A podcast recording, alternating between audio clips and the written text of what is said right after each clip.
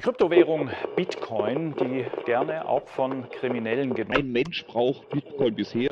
sind eigentlich eine Verdummdäubelung der Menschen. Die digitale Währung Bitcoin ist ein Klimasünder. Steckt nun mal kein Wert dahinter. Das Ding kann jederzeit auf Null fallen. Diese Sache gehört verboten. Bitcoiner allerdings ignorieren dieses Problem komplett und reden sich die Welt schön. Hallo und herzlich willkommen bei Plebs Taverne Tech Tuesday. Heute mit euren Techies Kit, Cercatrova Und Volker. Ja, Hallöchen, meine Hallo. beiden Techies. Wie geht's? Juhu. Wie geht's? Wie steht's? Alles gut? Immer gut, wenn Tech Tuesday Folge bereit steht, dann geht es mir immer perfekt. Das höre ich, das höre ich schon mal sehr, sehr gut, sehr, sehr gerne.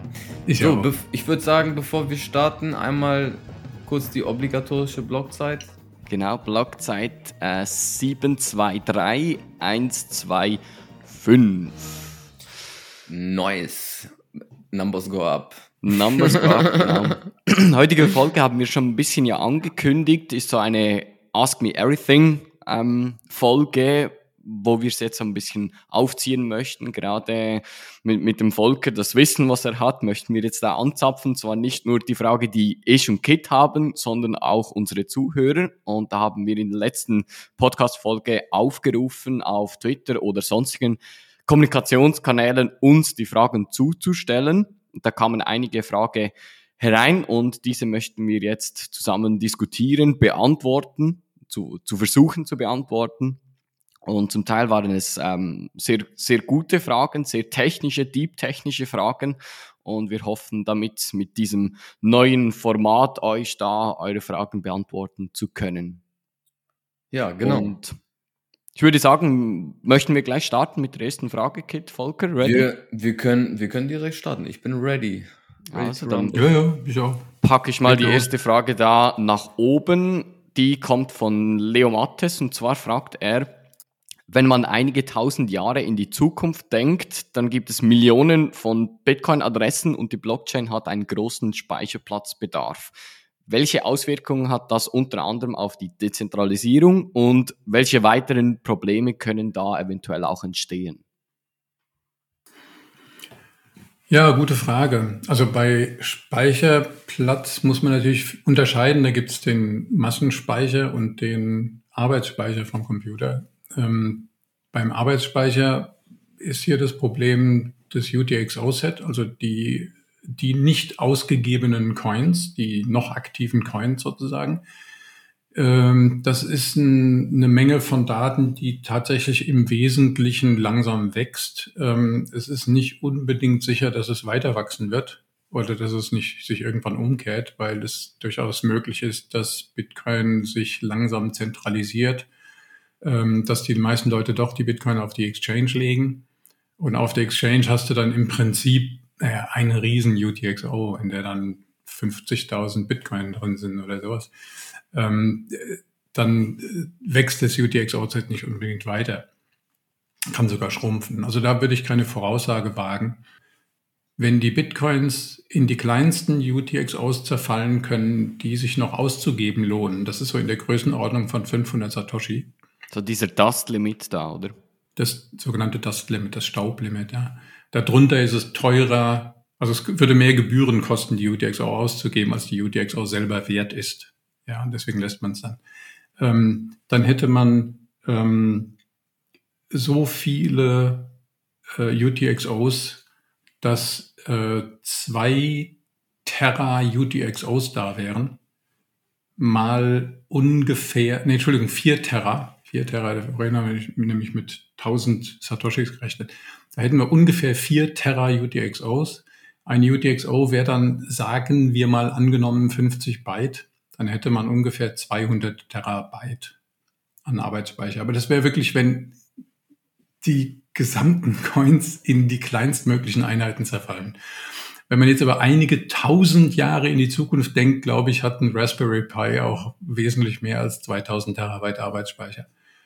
Also das wäre äh, in, in dem Zeitraum. Außerdem wissen ich, wir ja auch Problem. nicht genau, dieses, dieses Dust-Limit, da, das ist ja, da, dafür braucht man ja auch, muss man auch wissen, wie hoch ist die Gebühr. Also die, äh, wenn man jetzt mit einem Sat pro V-Byte nicht mal, nicht mal reinkommt äh, in die Chain und man mehr äh, aufbringen muss, dann, dann ist da ja auch äh, eine höhere, äh, eine höhere Betrag an Satoshis. So, und dann hast du auch immer wieder weniger UTXOs, oder? Ja, ja, das ist richtig. Ähm, das Dust-Limit ist aber trotzdem festgelegt. Ähm, das ist zwar nicht eine ganz harte Grenze, aber es ist ein definierter Wert. Ich glaube, das ist sowas wie 540 Bit, äh, 540 äh, Satoshi, Entschuldigung. Ähm, und es wird gelegentlich darüber debattiert, ob das noch sinnvoll ist oder ob man das ändern sollte.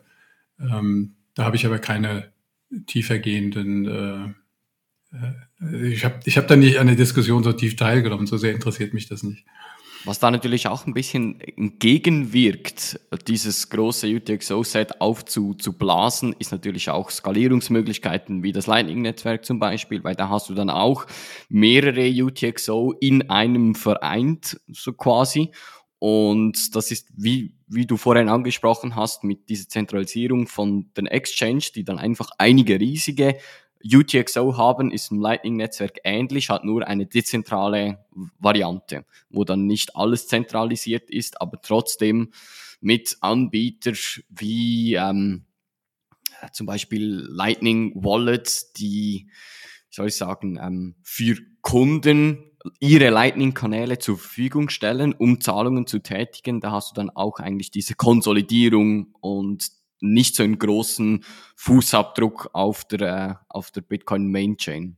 Hm. Ja, bestimmt viele Wallet-Anbieter, ne? So die Blue Wallet wird es wahrscheinlich auch in der Zukunft geben. Also alle, alle non-custodial. Ja, äh, sorry, alle custodial. Custodial, ja, das ist ja so, das ist, wir, wir sagen ja mal, ähm, not your keys, not your coins, aber ich, ich würde mal äh, darauf wetten, dass in der Zukunft auch viele Menschen gibt, die gibt's ja jetzt schon, die sagen, nee, du, ich möchte gerne dann, dass ein Anbieter das für mich regelt, weil ich traue mir das vielleicht nicht zu oder so. Und da wird's immer Leute geben, die das dann nicht, die das da nicht selber machen wollen. Und da zentralisiert sich das natürlich. Ja, genau. Die andere Art von, kommen wir zurück zu der Frage, die andere Art von Speicher ist eben der, der Storage, also der Massenspeicher, ähm, auf dem das größte Objekt eigentlich die Blockchain selber ist. Und die ist zurzeit um die 350 Gigabyte groß, wächst so ungefähr größenordnungsmäßig 50 Gigabyte im Jahr.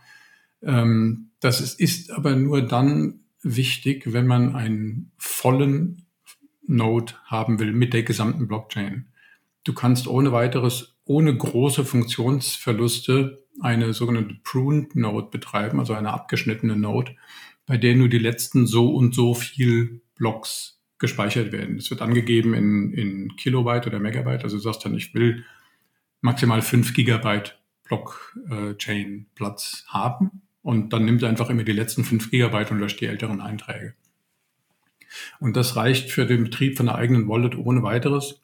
Ähm, da kannst du nur ein paar Sachen nicht mitmachen. Also du kannst nicht neu startende Nodes äh, dabei, neu startenden Nodes dabei helfen, äh, den sogenannten Initial Block Download durchzuführen. Das heißt, wenn du die alten Blocks weggeschmissen hast, kannst du halt den, die nicht mehr äh, anbieten, ja, dem Netzwerk.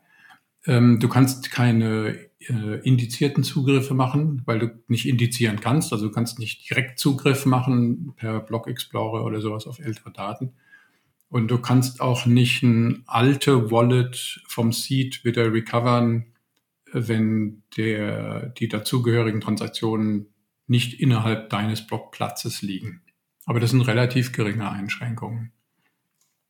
Ja, Ähm, wieso das, das nicht funktioniert, vielleicht das Hintergrund, weil du keinen Reindex machen kannst, weil du ja nur die letzten 5 Gigabyte zum Beispiel an Blockdaten hast. Wobei man aber hier auch sagen muss, ein Pruned Node musst du trotzdem niemandem vertrauen, weil wenn du diesen hochfährst und das erste Mal initialisierst, dann macht er genau das, das gleiche Setup oder das, das gleiche Mechanismus durch wie ein normaler Node. Er nimmt zuerst einen Genesis-Block, der hardcoded ist, und dann Block 2, 3 und so weiter und verifiziert alles durch.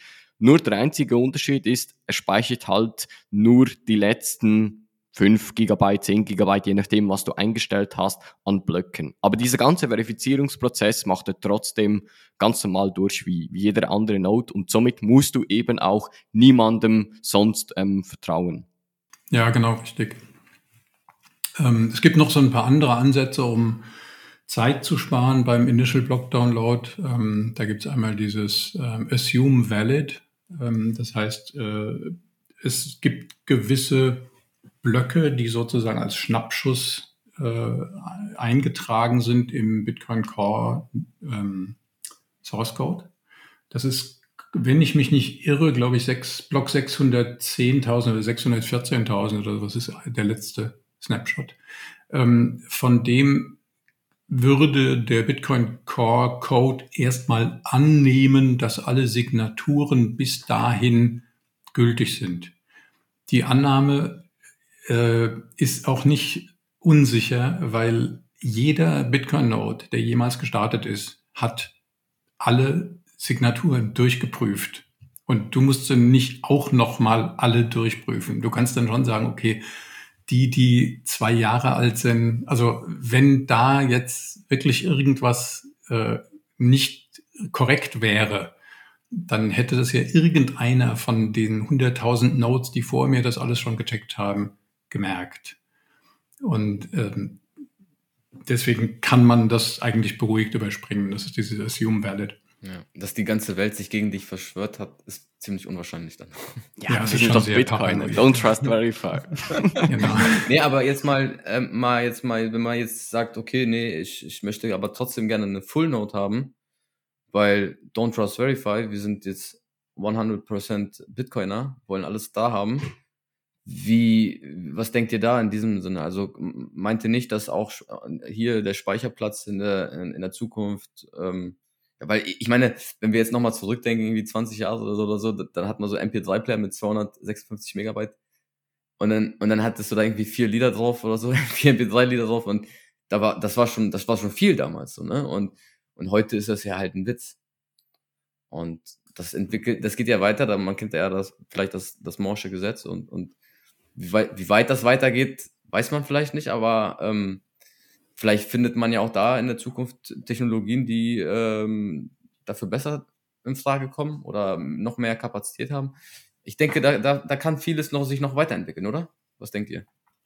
Ja, das ist, also es gibt sicherlich Weiterentwicklungen. Es geht, es scheint nicht mehr ganz so schnell zu gehen, wie, wie es äh, in den äh, Ende letzten Jahrtausends, Anfang diesen Jahrtausends äh, ging, dass es wirklich alle 18 Monate sich die Dichte von den Halbleitern verdoppelt hat und damit die Speicherdichte und die CPU-Geschwindigkeit und so weiter. Ähm, aber es gibt nach wie vor relativ große Vorspr äh, äh, Fortschritte. Nicht mehr unbedingt bei CPUs, äh, aber bei Speicher und bei Massenspeicher durchaus noch. Ähm, also wenn man jetzt vielleicht nicht mehr alle 18 Monate sowas hat, sondern vielleicht nur noch alle 24 Monate oder meinetwegen sogar alle 48 Monate eine Verdopplung hat, dann bist du aber in wenn man einige tausend Jahre in die Zukunft denkt, also ich glaube, da müssen wir uns keine Gedanken machen. Ja also da reichen zwei Dekaden. Ja, das, das ist ja exponentielles Wachstum. Also ne, unsere, unsere, unsere Köpfe, unsere Gehirne sind dafür nicht so, nicht so gemacht, aber wir denken so eher linear, aber wenn man sich das mal überlegt, ne, die, die, bis hierhin gab es immer diese Verdopplung alle 18 Monate und wenn du jetzt noch keine Ahnung, wenn du jetzt eine gewisse, gewisse Kapazität erreicht hast und dann verdoppelst, ne, das ist wie mit dem Papier, mhm. wenn du das irgendwie 50 Mal faltest, dann, dann hast du, ne, also die meisten würden sagen, dann. Reicht's so, von hier bis zum Mond, gell, die Ja, ja, genau, bis zur Sonne oder bis zum Mond. Also, das, das kannst du dir gar nicht so vorstellen. Die meisten würden wahrscheinlich sagen, so, keine Ahnung, äh, äh, fünf Finger, fünf Finger dick oder so. Mhm. Ich glaube, die Frage zielt auch mehr, weil, weil der zweite Teil sagt, welche Auswirkungen hat das auf die, unter anderem auf die Dezentralisierung und welche weiteren Probleme entstehen. Ich glaube gar nicht mal, dass der Bananenbieger das ja, das ist das Entschuldigung, dass der, das war nicht Bananenbieger, das war Leo Mattes, das äh, dass der Leo das so gemeint hat, dass da der Speicher überläuft und so weiter, sondern einfach, ähm, wenn die Anforderungen an einen Bitcoin-Node ständig weiter steigen, dann heißt es ja, dass Leute, die heute einen Bitcoin betreiben, den mit derselben Hardware in fünf Jahren wahrscheinlich nicht mehr betreiben können. Ja. Ähm, und dann stellt sich die Frage, äh, kaufen die dann in fünf Jahren eine neue Hardware, mit der das dann wieder locker geht, oder hören die auf damit?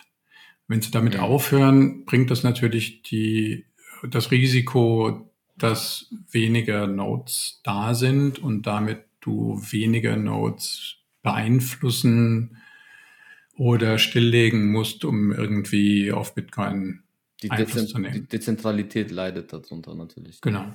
Und das ist durchaus eine berechtigte Frage. Über Probleme in ein paar tausend Jahren mache ich mir generell keine Gedanken.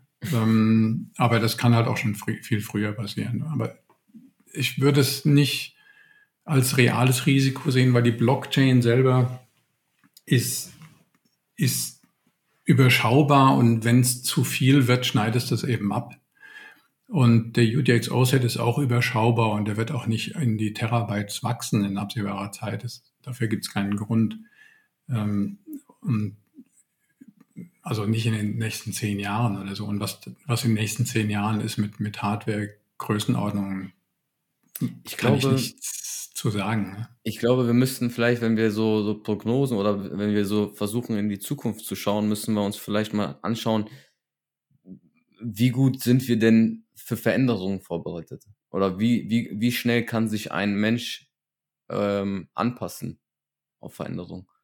Und ähm, das kommt vielleicht auch nochmal dazu, weil ich denke, wenn man, wenn man jetzt sieht, dass es sich irgendwie, äh, dass es sich zentralisiert, ähm, wo, da, wo doch dann doch so viele Leute ihre Augen auf dieses Netzwerk richten, dann äh, kann man doch dann wahrscheinlich äh, früh genug das erkennen und auch da die äh, nötigen Schritte einleiten und dann auch per, per Abstimmung im Netzwerk äh, Änderungen vornehmen.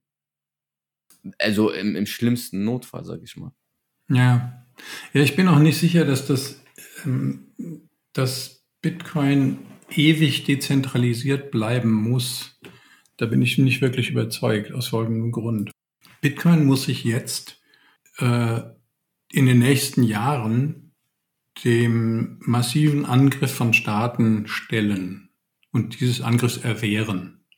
Wenn der vorbei ist und Bitcoin weiter existiert, wovon ich ausgehe, dann haben wir eine neue Gesellschaftsordnung. Wir haben eine Ordnung, bei der jeder die Möglichkeit hat, mit Fiat-Geld zu arbeiten oder mit hartem Geld zu arbeiten. Und es wird akzeptiert werden. Es wird schlicht, die Angriffe werden aufhören. Es wird in 50 Jahren keine Angriffe mehr auf Bitcoin geben, weil das einfach ein Phänomen ist, was da ist.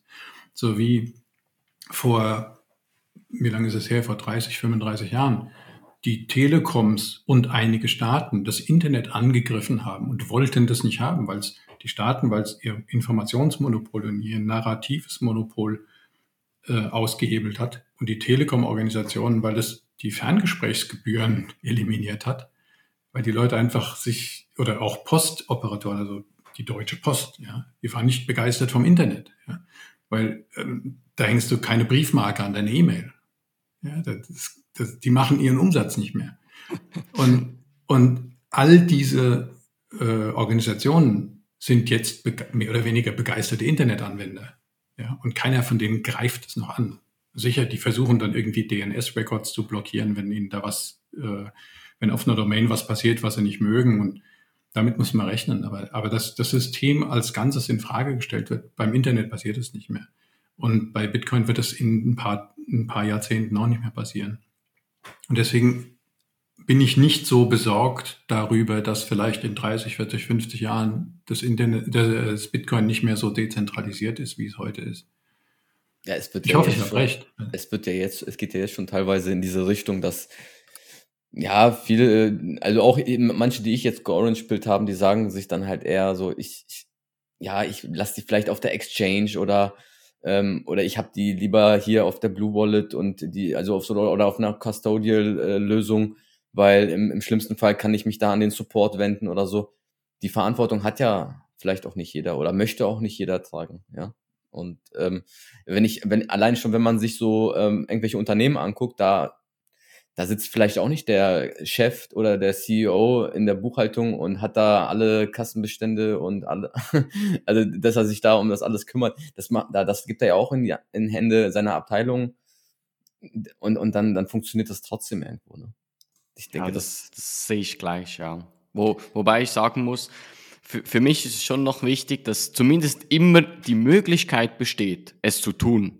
Ob du es dann machst und ob du den Aufwand und die Kosten betreibst, um das Ganze, um die Hardware anzuschaffen und genau. so, das ist eine andere Frage. Aber zumindest die Möglichkeit muss bestehen. Das ist ja, das ist ja genau der Punkt, dass du die, überhaupt diese Alternative hast.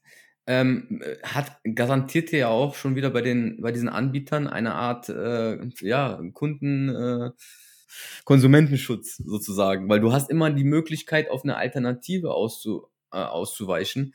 Da bist du natürlich als Unternehmen, die solche Services anbieten, natürlich auch, denkst du dir, okay, ja, wenn wir jetzt Scheiße bauen, dann sind wir auch ganz schnell weg, dann machen die Leute das irgendwo anders oder machen sich das komplett selber.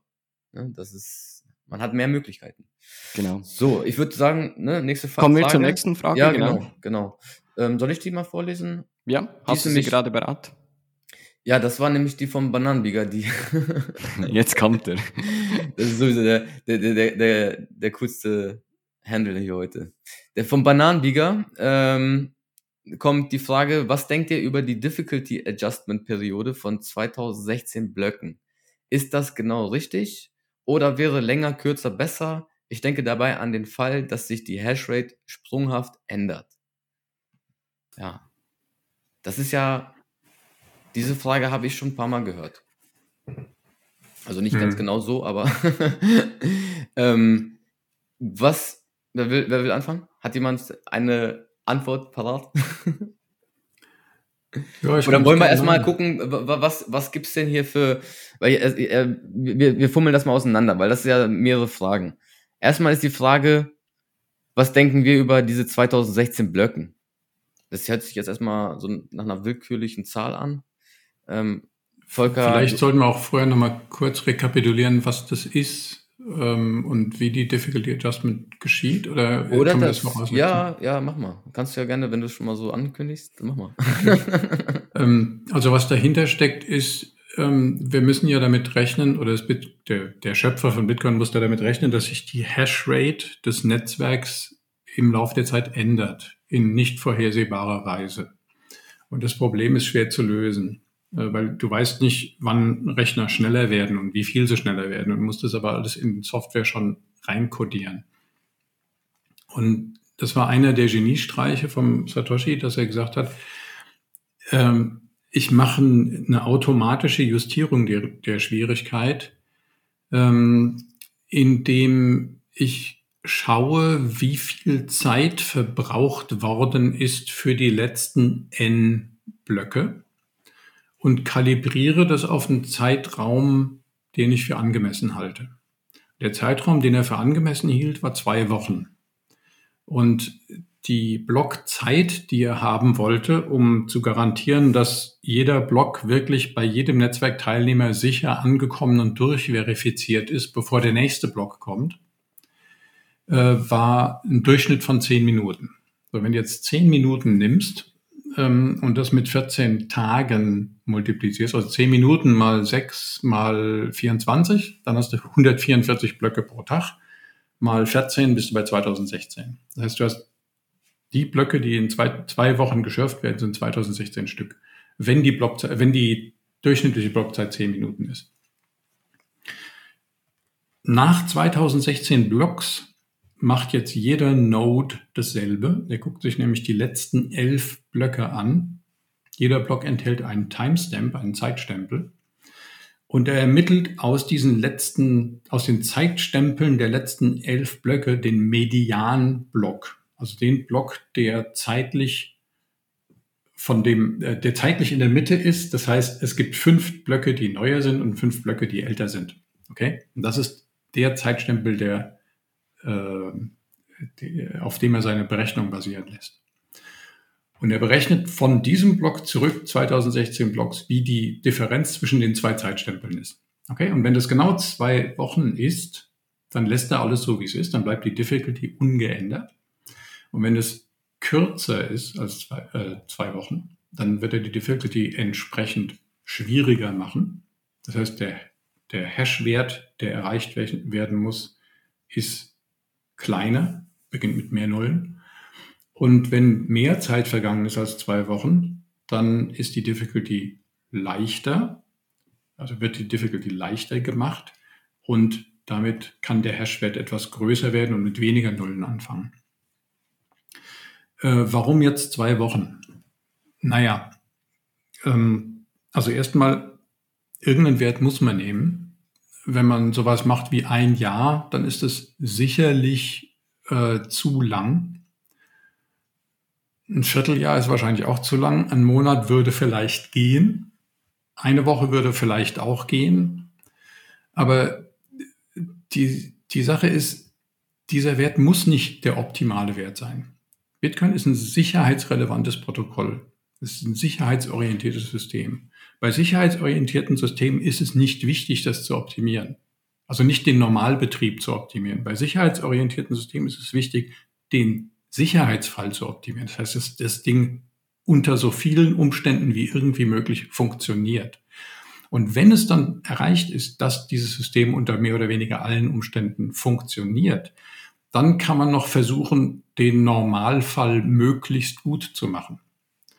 Und angesichts der Tatsache, dass das Bitcoin-System seit 13 Jahren eigentlich ganz prima funktioniert und jüngst einen Verlust der Hashrate von ungefähr 50 Prozent verkraftet hat innerhalb von wenigen Wochen und es hat nicht mal gezuckt, ja, also in einer, Difficulty Adjustment Periode ist um 25 Prozent nach unten korrigiert worden, in der nachfolgenden, glaube ich, wieder um 18. Genau, und das ist müssen wir in ganz kurzer Zeit um 50 Prozent gefallen, als die äh, Miner aus China aus sind. Es ist ja nämlich gar nicht so, dass auf einmal so ein ganzer Sprung an zum Beispiel an Hashrate-Verlust, wie jetzt, wie wir das jetzt in China hatten, das, das führt ja gar nicht dazu, dass in den nächsten, also nach 2016 Blöcken, dass dann die Difficulty Adjustment um 50 Prozent auch noch angepasst wird. Ne? Man hat ja hier eine Drosselung, so ne?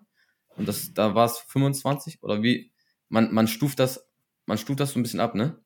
Ja, das ist aber, ähm, da, da hast du, ähm, Oder habe ich was durcheinander? da, da hast du einen, einen falschen Nenner. Also das Maximum Adjustment nach oben ist um einen Faktor 4. Okay. Das heißt, es, die Difficulty kann maximal viermal, ähm, hoch, was habe ich jetzt gesagt, viermal schwieriger werden. Und es kann auf ein Viertel sinken. Sie ist aber nur um ein Viertel gesunken. Hm. Also sie ist auf 75, auf 75 Prozent gesunken. Sie könnte bis 25 Prozent runtersinken Hm. innerhalb eines Intervalls. Okay. Also es ist noch weit von der Grenze weg, aber es gibt die Grenze aus guten Gründen, weil wenn man, also in ganz großen Extremfallen und wenn man einzelne Nodes äh, isolieren könnte, ähm, dann könnte man die mit gefälschten Zeitstempeln dazu bringen, eine, eine äh, falsche Chain zu akzeptieren als die längste. Aber das ist ein Thema für ein anderes Mal. Das ist ziemlich kompliziert. Aber deswegen hat er von Anfang an diesen, diese maximale Anpassung drin gehabt. Faktor 4 nach oben oder nach unten. Ähm, so, wenn du jetzt, äh, also äh, einfach mal, um, um ein paar Ideen durchzuspielen für Alternativen. Ähm, man könnte auf die Idee kommen zu sagen, hey, wir passen diese, diese Difficulty nach jedem Block an. Ja? Und dann hast du natürlich das Problem, die Blöcke kommen manchmal äh, nach anderthalb Stunden. Also es kommt ein Block und dann anderthalb oder fünf Stunden später kommt der nächste Block. Das hatten wir regelmäßig. Ähm, und manchmal kommt ein zweiter Block, folgt ein, ein zweiter Block auf den ersten nach 10, 12 Sekunden. Das haben wir auch regelmäßig. Und wenn du jetzt da einen Difficulty Adjust machst, dann wird der, wenn du Difficulty äh, hast von, ähm, äh, also Block 1 braucht, äh, braucht irgendwie drei Stunden und der nächste Block braucht 20 Sekunden, dann hast du einen Difficulty Adjust um Faktor, weiß nicht, 200 oder sowas. Dann läufst du in dieses Maximum rein, in diese Beschränkung. Und wenn du ein paar Mal in das Maximum reingelaufen bist, dann dauert es furchtbar lange, bis sich das wieder nach unten anpassen kann und so weiter. Also Anpassung nach jedem Block ist, scheidet auf jeden Fall aus. Ähm, Anpassung nach wenigen Blocks müsste auch ausscheiden, weil du, äh, du, du kannst ähm, äh, Abschnitte haben, Zeitabschnitte haben, wo du innerhalb von zehn Minuten acht, neun Blocks hast. Ja, das habe ich gesehen, weil ich meine manchmal ein bisschen neben mir und ich gucke in so einen Pool rein. Und da siehst du das, du siehst immer, wenn der Pool irgendwas hat und der Slush-Pool, der kriegt ab und zu, da hat er so Phasen, da macht er vier Blocks hintereinander oder, oder vier von fünf Blocks kriegt der Slush-Pool und die passen, die passieren auch noch in, innerhalb von zehn Minuten. Ähm, das Slush-Pool hat nur zehn Prozent von der Hashrate. Noch nicht mehr. Ähm, und jetzt müsstest du auch wieder, hättest du einen ganz drastischen Difficulty Adjust und den kriegst du vielleicht sogar bevor jeder im Netzwerk den letzten Block bekommen hat. Ja, und dann kriegen die vielleicht sogar eine Fork. Da, da unten meint irgendjemand einen Block, eine Alternativblock Nummer drei von meiner kleinen Kette. Ja, und hat, das Ding hat dann schon einen anderen Difficulty Adjust als meiner. Ja, und, und dann, dann wird's echt schwierig, weil ein Node, der dann zwei ähm, miteinander konkurrierende Ketten sieht, der, der muss nicht nur sehen, okay, die eine Kette hat mehr Proof of Work als die andere, sondern er muss ja auch berücksichtigen, dass die andere, dass die eine Kette jetzt vielleicht gerade seine Difficulty erhöht oder erniedrigt hat. Und dann ändert sich die Gesamt Proof of Work von der Kette. Ja, das ist also, das macht das Ganze sehr kompliziert. Es ist ganz gut, dass das nicht dauernd passiert. Ja, weil ein Fork um eine Difficulty Adjust herum, also so ein, mit Fork meine ich zwei alternative Blöcke, die miteinander konkurrieren. Das ist ja schon eine kleine Fork. Und das können ja zwei, drei, vier Blöcke hintereinander sein. Das kann ja mal passieren. Ähm, und wenn das um die Difficulty Adjust herum passiert, dann wird es schon heikel, ja, damit das Node wirklich eindeutig feststellen kann, was ist da jetzt eigentlich die bessere Chain. Ja. Also deswegen möchte, möchte man das nicht zu häufig haben. Und ähm, ich denke, zwei Wochen ist gar nicht so schlecht. Ja, und wenn es dann zu, zu selten, also wie du gesagt hattest, jedes Jahr nur einmal, da hast du natürlich, ähm, das ist natürlich nicht flexibel genug, ne? Da musst du, da kann natürlich viel passieren in der Zwischenzeit. Ja, es würde auch ewig dauern. Ja. Also wenn angenommen da die, die Hash, als die äh, Hashrate in China zusammengebrochen ist, äh, der Difficulty Adjust um 25 Prozent, der erste, der da passiert ist, der hat ja auch impliziert, dass es nicht zwei Wochen gedauert hat, bis die Difficulty angepasst wurde, sondern halt zweieinhalb Wochen. Ja, du brauchst ja 25 Prozent mehr Zeit. Hm. Wenn wir jetzt ein Monatsintervall gehabt hätten und die Hashrate ist ja um 50 Prozent oder um mehr als 50 Prozent eingebrochen am Anfang, dann hätte das schon sechs Wochen gedauert, um es wieder anzupassen. Ja, das heißt ja, in den sechs Wochen werden die Blocks ja auch langsamer produziert. Ja, du hast weniger Hashpower, du hast nur noch die Hälfte der Hashpower. Das heißt, es gibt im Durchschnitt nur noch alle 20 Minuten einen Block. Das heißt, du, es gibt nur halb so viel Blockplatz pro Tag, wo du Transaktionen unterbringen kannst. Und dann zahlst du mehr, um die Transaktionen zu, durchzubringen. Aber das machen auch alle anderen, weil es konkurriert einfach. Du kriegst nicht mehr Hashpower davon, dass du mehr Transaktionsgebühren bezahlst. Ja, das mhm. ist trotzdem der Blockplatz knapp. Und äh, das musst du verhindern. Deswegen musst du schon in akzeptablen Zeitraum anpassen. Ja, man ich glaube, zwei Wochen waren Ich glaube, ja, aber ich glaube, das macht auch schon Sinn. Also ich hoffe, die, das hat jetzt jeder verstanden. ist ein bisschen, ist schon ein bisschen kompliziert und technisch, aber ähm, wir versuchen hier mal so alles so Stück für Stück aufzuzupfen. Und ähm, ich denke aber, damit sind wir jetzt mit der Frage, mit dem, mit dem Tweet jetzt auch durch, oder? ne, mit der Hashrate, mit dem, schon. mit dem Extremfall, zum Beispiel wie in China, haben wir ja auch gesagt. Dann kommen wir zu der nächsten Frage und die war vom Steph 12316 auf Twitter und der fragt, wie ist die Aufgabenverteilung zwischen Miner und Pool? So war die Frage, ne, oder?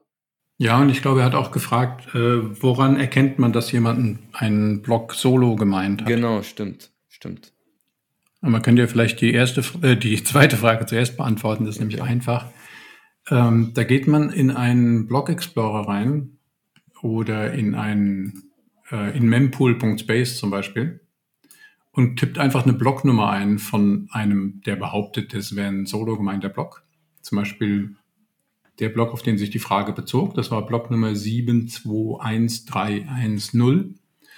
Und wenn ich den eintippe, auf mempool.space, dann bekomme ich den Block angezeigt und da steht Hash, Timestamp, Size, Weight, Total Fees, Subsidy plus Fees und Miner. Und bei Miner steht Solo CK. CK Pool ist ein Solo Mining Pool. Und da kann man sogar draufklicken, das ist eine URL. Und auf der Website steht dann, also solo.checkpool.org, ckpool.org. Da steht einfach nur, ist ganz einfaches HTML. Welcome to solo.ckpool.org. No frills, no fuss, 2% fee, anonymous solo Bitcoin mining for everyone.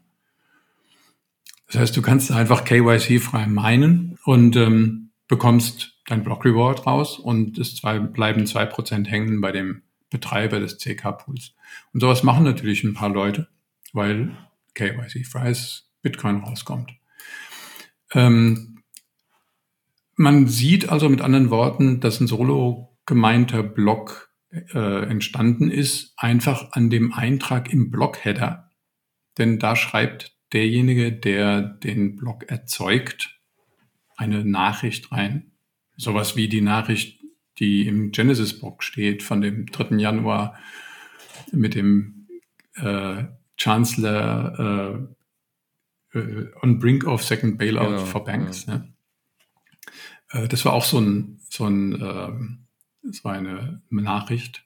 Und die meisten Pools schreiben ihren Poolnamen und noch irgendwas, was ihnen wichtig ist, schreiben sie einfach oben in den Header vom Blog rein. Und bei diesem Blog steht eben im Header drin, Solo CK. Ob das nun stimmt, weißt du nicht. Ja, also das, da kann man natürlich lügen. Aber die Incentive ist nicht unbedingt groß, weil natürlich, es ist Werbung für den CK-Pool, wenn er mal wieder einen Blog findet. Mhm. Dann gibt es vielleicht wieder ein paar Leute mehr, die sich für Solo-Mining interessieren, dann kriegt er seine zwei Prozent.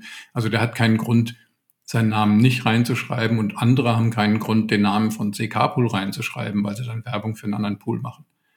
Ja, aber es ist interessant, ne? In der letzten Zeit gab es ja mehrere äh, Solo-Miner, die äh, einen Block gefunden haben. Und der letzte war irgendwie mit 13 Terahash unterwegs. Also, das ist so, ob du dir jetzt einen Rubbel loskaufen gehst an der Tanke und, und auf einmal einen Jackpot hast. So mit, mit, mit ein paar Euro in der Tasche. Ja, ja, das ist schon beeindruckend.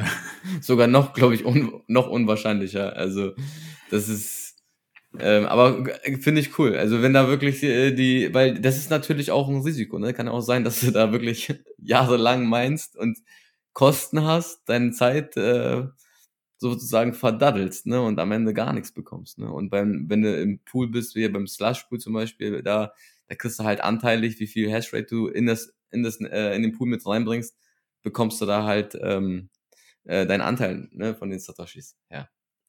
Das wäre eigentlich auch schon gleich die Brücke zu der anderen Frage, wie das mit, dein, mit den Minern, wie die Aufgabenverteilung ist. Der Pool baut den Block-Template zusammen, bestimmt also, wie der Block aussieht und welche Transaktionen reinkommen, in welcher Reihenfolge und so weiter. Und natürlich auch, wo das Geld hingeht, nämlich in seine Wallet. Und dann bietet er einkommende Verbindungen für die Hashrate von ASIC-Besitzern an. Ja, also du kannst als ASIC-Besitzer über das Stratum-Protokoll ähm, Kontakt mit so einem Pool aufnehmen. Dann schickt dir der Pool den Block-Header, den du hashen sollst, und einen Bereich von Nons, die du ausprobieren sollst. Und dann legst du los. Und jetzt äh, hashst du und hashst und hashst und du hashst nicht mit der Difficulty des Bitcoin-Netzwerkes, sondern du hashst mit der viel, viel, viel einfacheren Difficulty. Das ist die Difficulty, die der Pool Operator dir gibt. Ähm, wenn du jetzt einen Hash findest, der die Difficulty-Schwelle vom Pool Operator unterschreitet, also ähm, erfolgreich ist sozusagen, dann schickst du dem die Nonce, der verifiziert das, stellt fest, ja, der hat tatsächlich einen gültigen Hash für meine Difficulty gefunden und der merkt sich das einfach. Das ist für ihn dein Proof of Work. Also du hast bewiesen, dass du tatsächlich hashst. Und da du dann alle paar, ich weiß jetzt nicht, wie, wie das im, in real ist, ob das alle paar Sekunden, alle paar Minuten oder alle paar Stunden mal ist, dass du so ein Ding findest. Ich nehme an, das ist in einem vernünftigen Bereich, wahrscheinlich in ein paar Minuten. Ähm, dann äh, stellt der Pool eben deine Hashrate fest dadurch. Ja? Und das heißt, wenn jetzt irgendwann einer der vielen ASIC Besitzer, die in diesen Pool reinherrschen, es tatsächlich schafft, nicht nur unter der Difficulty vom Poolbetreiber zu bleiben, sondern auch unter der Difficulty des Netzwerks, Das heißt, er hat einen gültigen Block für Bitcoin gefunden. Dann bekommt der Pool diesen Block. Das heißt, der Pool wird den Block dann broadcasten. Der wird das Geld einsacken, weil in dem Block drin steht, das Geld geht an die Wallet vom Pool Operator. Und anschließend wird er den Leuten oder den ähm, Stratum-IDs, äh, die in diesen Block reingehasht haben, Bitcoin gut schreiben. Entsprechend der Hashrate, die sie dazu beigetragen haben. Also der eine hat 1%, der andere hat 5%, der der mit 5% halt fünfmal so viel wie der, der nur 1% reingehasht hat. Da habe ich mal eine darauffolgende Frage, Volker. Wenn ich jetzt ein Miner bin, der in einem Pool agiert und ich meine jetzt mit dieser Difficulty vom Pool und ich finde jetzt plötzlich einen Block, der nicht nur unterhalb der Difficulty von diesem Pool, Mining Pool ist, sondern auch vom Bitcoin-Netzwerk. Was hindert mich dann daran, nicht einfach den Pool zu umgehen und diesen gültigen Bitcoin-Block nicht selber ins Bitcoin-Netzwerk zu, zu broadcasten und somit die 6,25 Bitcoins an Mining Reward selber einzustecken, ohne das dem Pool zu geben? Ja, gute Frage. Da hindert dich nichts dran. ähm, aber denk mal drüber nach. Was hast du davon? Du hast einen gültigen Block gefunden, in dessen äh, Blockheader drin steht, in dessen äh, erste Transaktion äh, drin steht, also die Coinbase-Transaktion, da steht drin, 6,25 plus die Fees gehen an die Wallet-Adresse vom Poolbesitzer, nicht an dich. Du kannst es natürlich ändern, aber dann kannst du neu anfangen zu meinen. Genau. Weil das ist ja der Clou. Wenn du irgendein Bit vom Block änderst, ist es erledigt. Ja, dann kannst du komplett wieder neu anfangen. Genau, vielleicht zum Verständnis. Das heißt, du kannst Zuhörer, es natürlich machen, aber es bringt überhaupt nichts.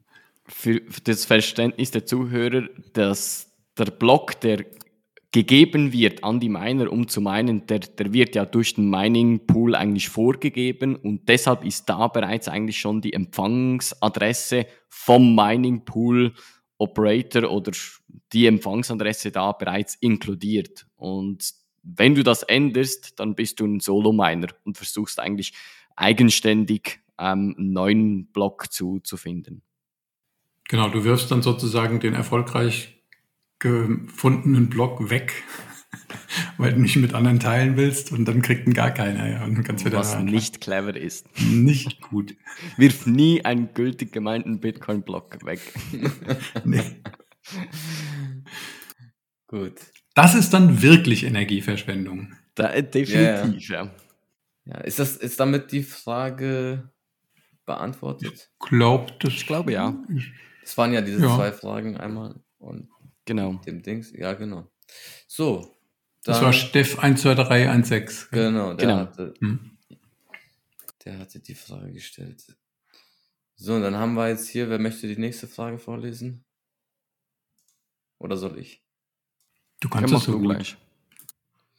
So, die, die kam sogar, glaube ich, bei mir per Nachricht. Ähm, deswegen, die kam per Privatnachricht, sage ich ja einfach gar nicht erst, wer das ist, am besten. Ich denke, das hatte deinen Grund.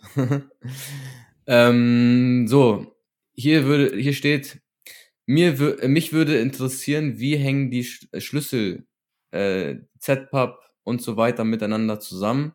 Warum sind diese nicht so einfach zurückrechenbar? Äh, woher rührt die Idee mit der Verschlüsselung? War diese vorher schon bekannt oder wurde diese explizit für Bitcoin entwickelt? Also es sind auch wieder, glaube ich, zwei Fragen, die man. Also als erstes ist es hier mal mit dem mit den Schlüsseln, wie das alles mhm. miteinander zusammenhängt. Ich glaube, hier Chaka, Chaka kann das gut erklären. Ich kann es mal versuchen. Ja. ähm, es ist ein sehr komplexes Thema, gerade wenn du nur unsere Stimmen hörst. Ich weiß nicht, Kid, vielleicht ähm, können wir noch ein bisschen äh, Grafiken auch auf unsere Webseite laden, da, damit wir ein bisschen mehr Content dazu haben. Mm, de, de, Aber um diese ganze XPub und XPriv ähm, ganzen Keys zu verstehen, würde ich mal allgemein so mit Mnemonic Words ähm, anfangen, wie das genau von den Wörtern dann hin zu den Extended Private Keys und danach Extended Public Keys ähm, gelangen. Ähm, ein Seed selber, diese Wörter, das repräsentiert ja eigentlich nichts anderes als Bits und Bytes. Hinter jedem Wort steckt eine fixe Anzahl Bits und, Bits und Bytes, die sind auch nachlesbar in der sogenannten BIP39 Wörterliste. Kann man auf äh, GitHub finden oder irgendwo im, im Internet. Und jetzt ist es so, wenn ein neuer solcher Mnemonic Seed Sentence, also diese Seed-Wörter generiert werden, dann wird Entropie genommen, Zufälligkeit. Und in meinem Beispiel hier jetzt nehmen wir mal an, 128 Bits an Zufälligkeit, das sind einfach 128 Null oder Einsen. Und danach wird diese Entropie genommen, gehasht und dann an diese Entropie angefügt. Und dieser Hash ist dann ein ganz normalen SHA-256 Hash und daraus wird dann diese sogenannte Checksumme abgeleitet. Die Checksumme beinhaltet dann vier Bits. Und Somit hast du eigentlich eine, ein, ein Check in dieser Wörterliste drin. Also wenn ein Wort falsch ist, dann hat die Wallet, wo du es eintippst, die Möglichkeit, dir einen Fehler anzuzeigen, weil dann der Hash nicht mehr stimmt und somit die Checksumme nicht mehr mit den vorherigen Wörtern übereinstimmt. Und genau diese, dieser Mnemonic Sentence, also diese Wörterliste, die nimmt man jetzt packt zusätzlich noch dieses Wort Mnemonic rein. Das wird benötigt, weil sonst die, die Bits-Anzahl nicht aufgeht. Also man nimmt dieser, äh, dieser, diese Wörterliste, packt das Wort Mnemonic plus eine optionelle Passphrase ähm, zusammen und daraus entsteht dann sogenannter 512-Bit Seed. Das ist dann der, ähm, ähm, wie soll ich sagen, der, der Master Private Key in diesen HD Wallets. Und aus diesem Master Private Key kannst du dann Child Keys, also Kinderschlüssel ableiten und das kannst du dir so vorstellen wie ein Baum. Du hast einen Stamm, ein großer runder Stamm, das ist der Master Private Key, dann hast du Äste. Und jeder Ast hat zusätzlich noch einen Ast und dann noch einen Ast. Und so hast du einen riesengroßen Baum und je, alle Blätter sind dann die einzelnen Wallet Private Keys, also die Adressen, Empfangsadressen und ähm, der Private Key dazu. Und wenn du vor dran, vor diesem Baum stehst, der, der ist riesig. Und jetzt ist die Frage, hm, ich habe letztes Mal eine Empfangsadresse generiert in meiner Wallet und das wird ja alles automatisch gemacht. Wo finde ich jetzt diesen wieder in diesem Baum? Weil der ist so groß. Und da wird eigentlich ähm, eine Wegbeschreibung benötigt, damit die Wallet weiß, wohin sie gehen muss in diesem großen Wirrwarrbaum. Und diese Wegbeschreibung, das nennt man den Derivation Path, also der, der ähm, Pfad, wohin die Wallet abgeleitet werden muss. Und da ist dann beschrieben, vom Master Private Key gehe dann zum ersten Ast und dann zum zweiten Ast und dann zur, zum dritten Blatt da und da hast du die erste Adresse zum Beispiel. Also der Derivation Path ist die, die Wegbeschreibung, wohin abgeleitet wird. Diesen Master Private Key, also diesen Stammbaum, der kann man jetzt, ähm, diese 512 Bits, die, die sind aufgeteilt eigentlich in, in linke und rechte 256 Bits. Und die linke Seite davon, das ist der, der Master Private Key und der rechte davon, das ist der sogenannte Master Chain Code. Und wenn man jetzt den, den linken Teil davon, den, den Master Private Key mal einen Generator Point, da kommen, dann, kommen wir dann in die Elliptic Curve Cryptography rein. Ähm, Gehe ich jetzt nicht zu tief rein, aber nehmen wir an, man multipliziert diesen Private Key mal einen Generator Point, dann bekommt man da den Master Public Key. Und genau da hast du das, das Problem, ähm, oder besser gesagt, die, die Hilfe, um die erste Frage zu beantworten, wieso ist, ist es nicht rückrechenbar, weil du genau da eigentlich diese Elliptic Curve Cryptography drin hast. Und die beinhaltet ja das Discrete Log Logarithmen Problem, wo du dann nicht in einem Weg kannst du ähm, sehr einfach rechnen, also mal diesen Generator Point G kannst du sehr einfach rechnen, aber zurückrechnen, das ist Stand heute unmöglich, weil so beruht eigentlich die ganze Kryptographie ähm, bei uns. Es gibt keine, kein, das ist eine Einbahnstraße. Das ist, ist eine Einbahnstraße. One, one way. Genau. Also nochmal ähm, zur Rekapitulation. Du hast den Master also den HD Root Seed, der setzt sich ähm, zusammen, der ist 512 Bits groß, linke Seite Master Private Key 256 Bytes und die rechte Seite 256 Bytes, den Master äh, Chain Code. Bits, nicht Bytes. Äh, Bits, sorry, genau, Bits. Also 0 und 1. Und jetzt kannst du sogenannte Child Keys daraus abderivieren um, das ist in meinem Beispiel vorher, hast du jetzt einen Stamm, haben wir erklärt, wie der zusammengesetzt ist, und jetzt kannst du die Äste davon ableiten. Und die Äste ähm, funktionieren so, dass du ebenfalls ähm, 256, ähm, äh, sorry, 512 Bytes hast äh, Bits, sorry, ich verwechsel es immer, Bits, und zwar auch wieder in linke und rechte Seite. Also ein Child Private Key hat ebenfalls 512 Bits, der setzt sich zusammen. Auf der linken Seite, 256 Bits, ist der Parent Private Key, also der, der Stammbaum Private Key, und die linke Seite von diesem Child Private Key ist ebenfalls 256 Bits groß und der setzt sich zusammen aus dem Parent, also aus dem Stamm Public Key, aus dem Parent Chain Code und dann noch kommt ein Child Index dazu, damit man weiß, wo man plus minus in diesem Wirrwarr im Baum ist. Und das ist dann der Child Private Key, also der Ast Private Key. Und da kann man das genau gleiche Spiel wieder machen. Man hat jetzt diesen Private Key und von diesem Private Key kann man mal diesen Generator Point G rechnen und da bekommt man den Child Public Key. Und so kann man eigentlich die ganzen Äste inklusive Blätter immer weiter herunterrechnen und kann somit nur mit der Information vom Master Private Key, sprich von diesen Seed-Wörtern, den ganzen Baum abderivieren.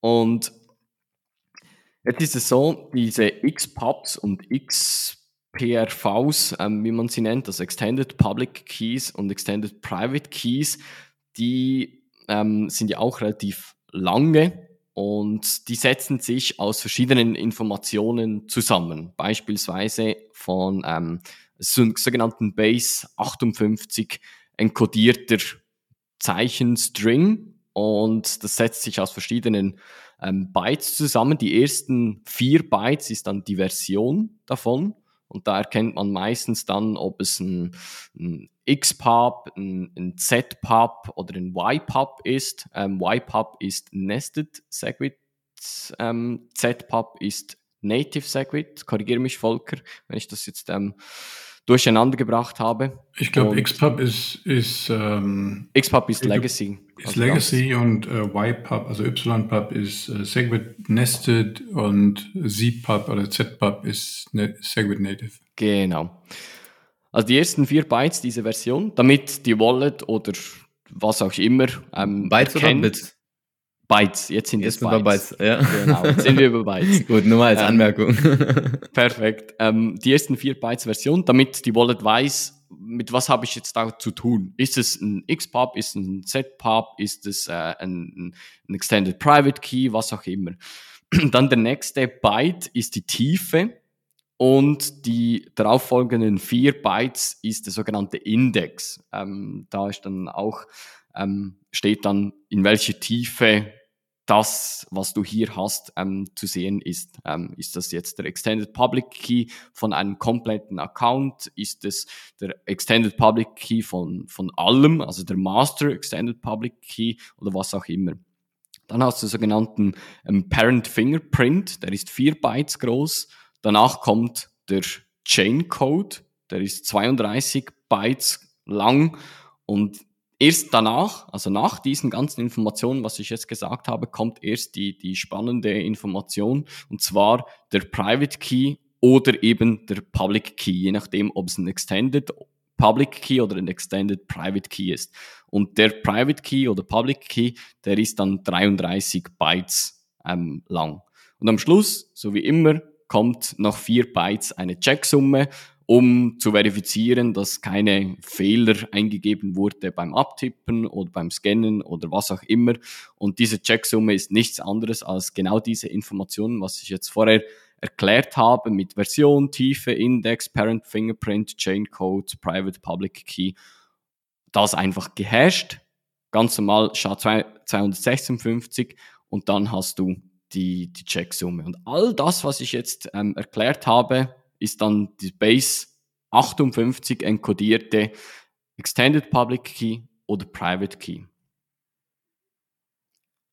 Soweit. Okay. Also ja, man kann das ja jetzt, also das war ziemlich viel äh, Information natürlich.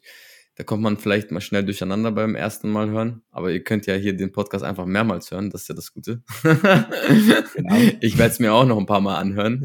Ich sag, lass das erstmal sacken. äh, Volker, hast du noch was zu ergänzen? Weil ich wüsste jetzt ja, nichts. Ich, es gibt noch einen zweiten Teil der Frage, nämlich wo die Verschlüsselung, die Idee für die Verschlüsselung herkommt. Ja, genau. Und ich bin nicht ganz, ich, es war wirklich viel Info in, in kurzer Zeit und ich bin nicht ganz sicher, aber ich meine, du hast an einer Stelle was äh, gesagt, was nicht ganz korrekt ist und das würde ich gerne noch mal klarstellen. Ähm, äh, falls jemand das dann dreimal hört und sagt, nein, aber der hat das gesagt. Ja, ähm, ja hau raus. Hau aber raus. vielleicht habe ich es auch falsch gehört. Ja. Ähm, also es geht um den, um den, ähm, um die Frage, wie der Child Private Key abgeleitet wird. Und davor war auch noch eine Sache, die ich anders verstanden hatte, nämlich das Wort Mnemonic wird zu dem Seed dazu gemacht. Das ist nicht ganz richtig, das Wort ist Seed.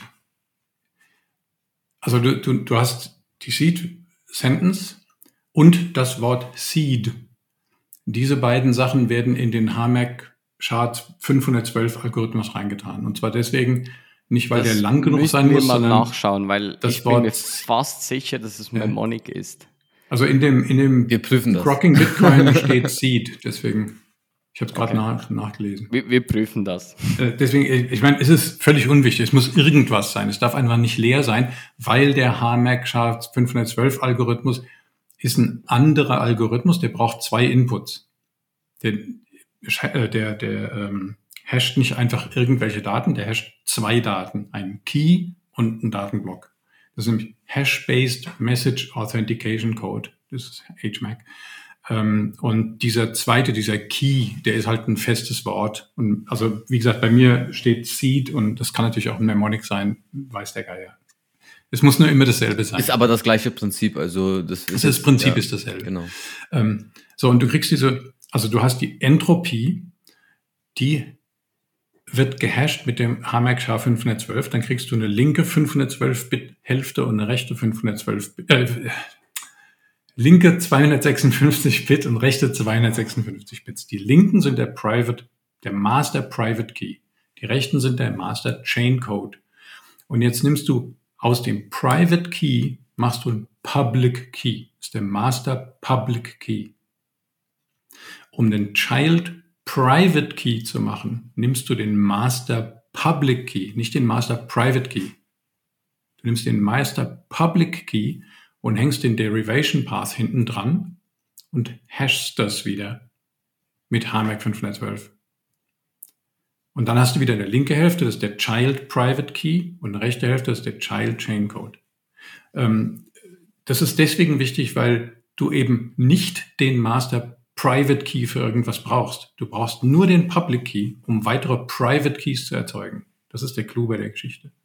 Und ich glaube, das hast du nicht Ich glaube, du hast gesagt, du nimmst den Master Private Key und das war mir wichtig, dass man das klarstellt.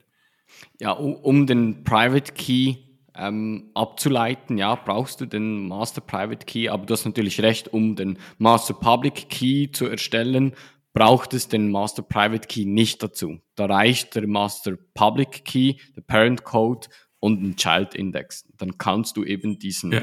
Public Key errechnen und deshalb gibt es auch die Möglichkeit, dass du eben mit dem, mit der Information des Extended Public Keys, dem, dem XPub, alle darunter liegenden anderen Public Keys rechnen kannst. Genau, du kannst als Masterbesitzer kannst du alles an Public Keys berechnen, was drunter liegt. Und als ähm, Besitzer eines Knotens in diesem Baum kannst du ab dieser Stelle abwärts eben sämtliche Private Keys erzeugen.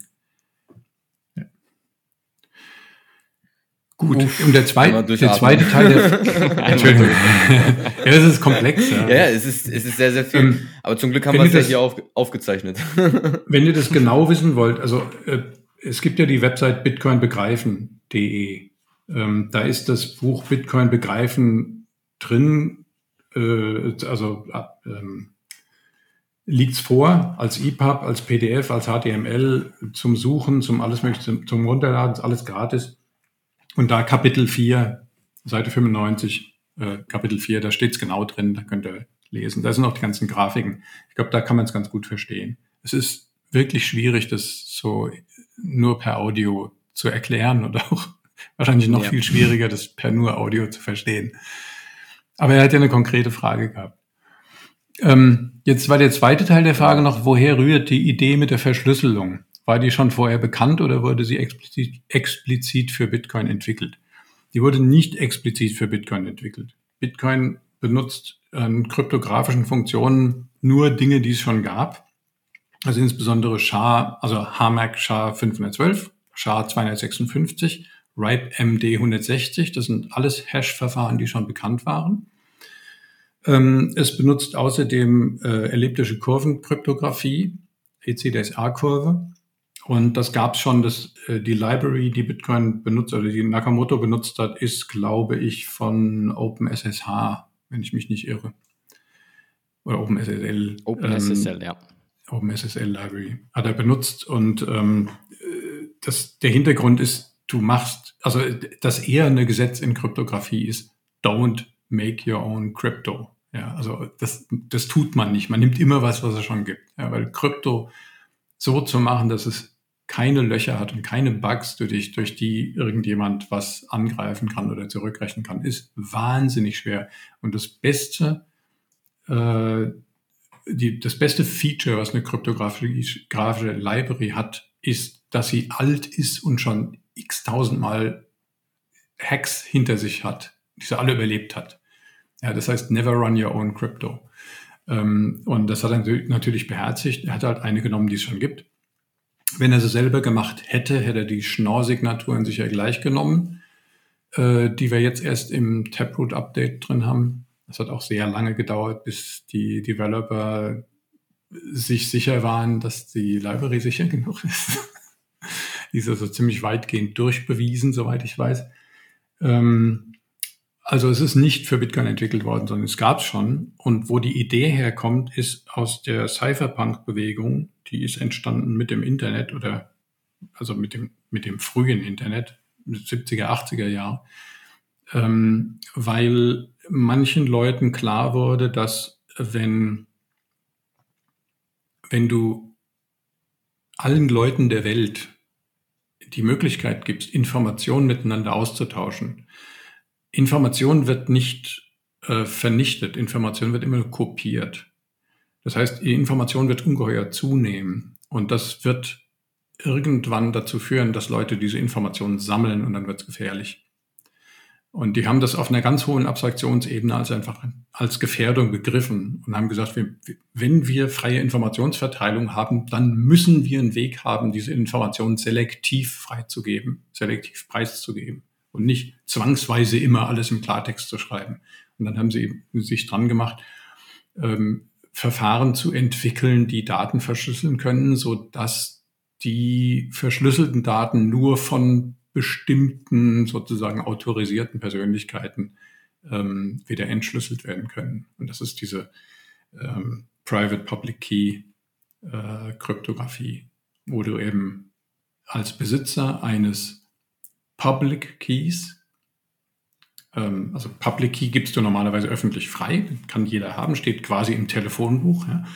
Ähm, wenn du einen Public Key von einer Zielperson kennst, dann kannst du eine Nachricht nehmen und kannst die mit dem Public Key verschlüsseln und dann kann die niemand lesen, außer derjenige, der den dazu passenden Private Key besitzt. Das ist also in eine Richtung.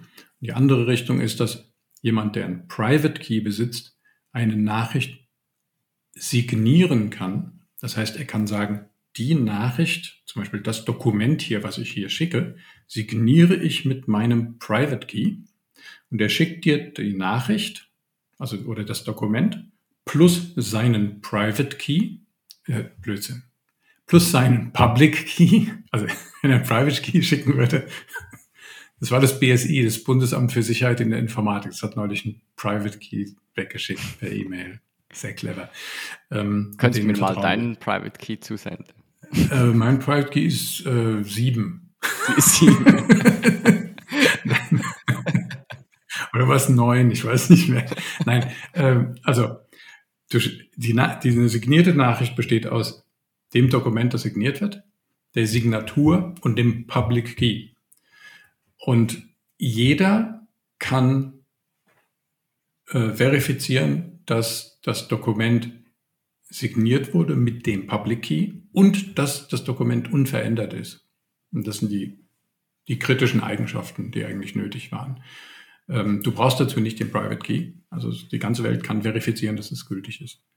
Ähm, das sind die Dinge, die von den Cypherpunks entwickelt wurden und auf der Basis ist dann Bitcoin, also auf der Basis baut Bitcoin auf, dass es halt sagt, okay, ich gebe selektiv die Informationen frei, hier liegt so und so viel Geld, aber nur der, der den Private Key hat, darf es aus, kann es ausgeben.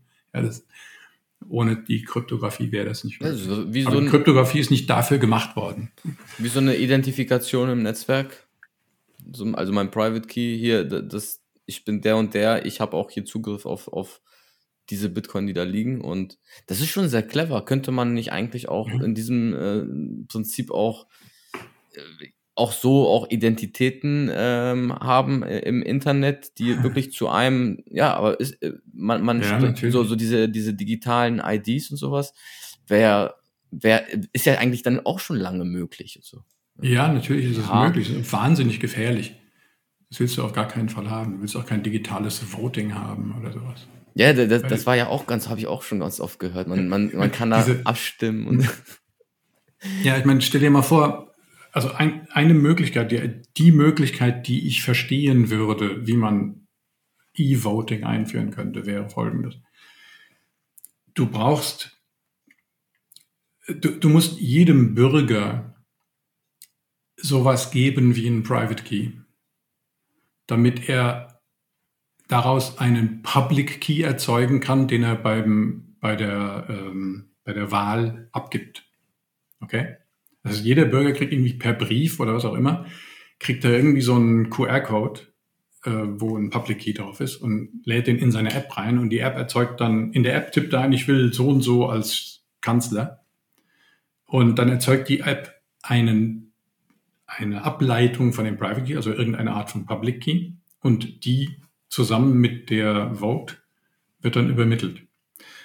Wie kann jetzt die Wahlkommission feststellen, ob das überhaupt eine gültige Stimme ist. Du kannst ja alle möglichen Public Keys erzeugen. Ja, besonders wenn du den, die App dir näher anguckst oder so, kannst du disassemblieren und, und gucken, was die eigentlich macht. Kannst du irgendwelche Public Keys erzeugen. So, die einzige Möglichkeit, die Sinn macht für so eine Wahlkommission, um festzustellen, ob die Keys gültig sind, die da rausgeschickt worden sind, wenn die sowas haben wie den Master Public Key.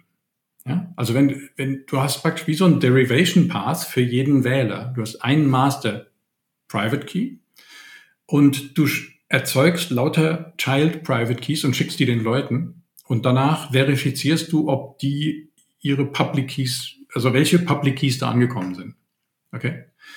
Und ich weiß jetzt nicht, wie man verhindern soll, dass die Wahlkommission die Zuordnung hat zwischen dem Private Key und dem Public Key. Also Sie wissen ja, wem Sie welchen Private Key geschickt haben. Das ist schon mal gefährlich. Das kannst du wahrscheinlich irgendwie, irgendwie verblenden. Da musst du irgendwo einen Hash reintun oder so.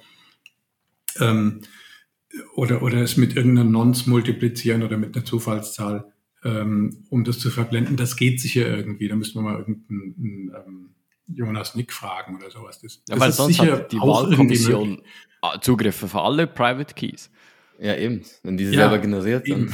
Also sie könnte natürlich auch, äh, irgendjemand in der Wahlkommission könnte natürlich dann auch noch alle möglichen Subtrees und Children erzeugen, aus denen er dann jede Menge Public Keys macht, mit der er dann ein Denial of Service oder eine, eine, überwältigende Mehrheit für irgendjemanden erzeugt, die alle verifizierbar sind. Ja. Volker wird äh, neuer also Kanzler. Also es ist, und, und dann, und dann, ich meine, vor dem Hintergrund, dass das BSI halt gerade den, seinen eigenen Private Key per E-Mail verschickt hat, ja. glaube ich einfach keiner Behörde, dass die irgendwie zuverlässig genug ist, sowas zu handhaben.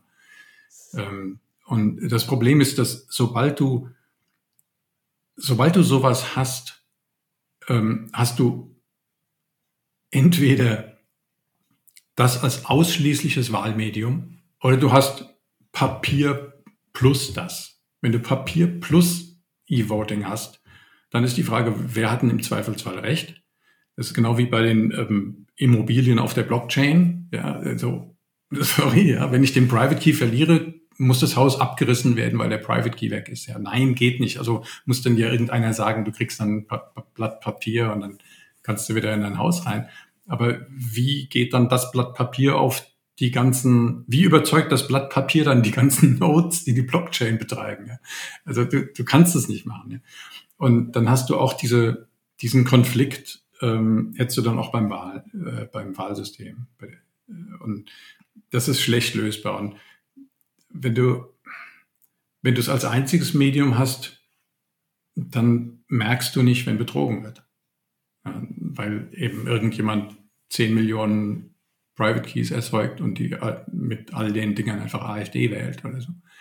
Und du kannst dann nicht sagen, ja, das kann nicht sein. Ja, viel Spaß.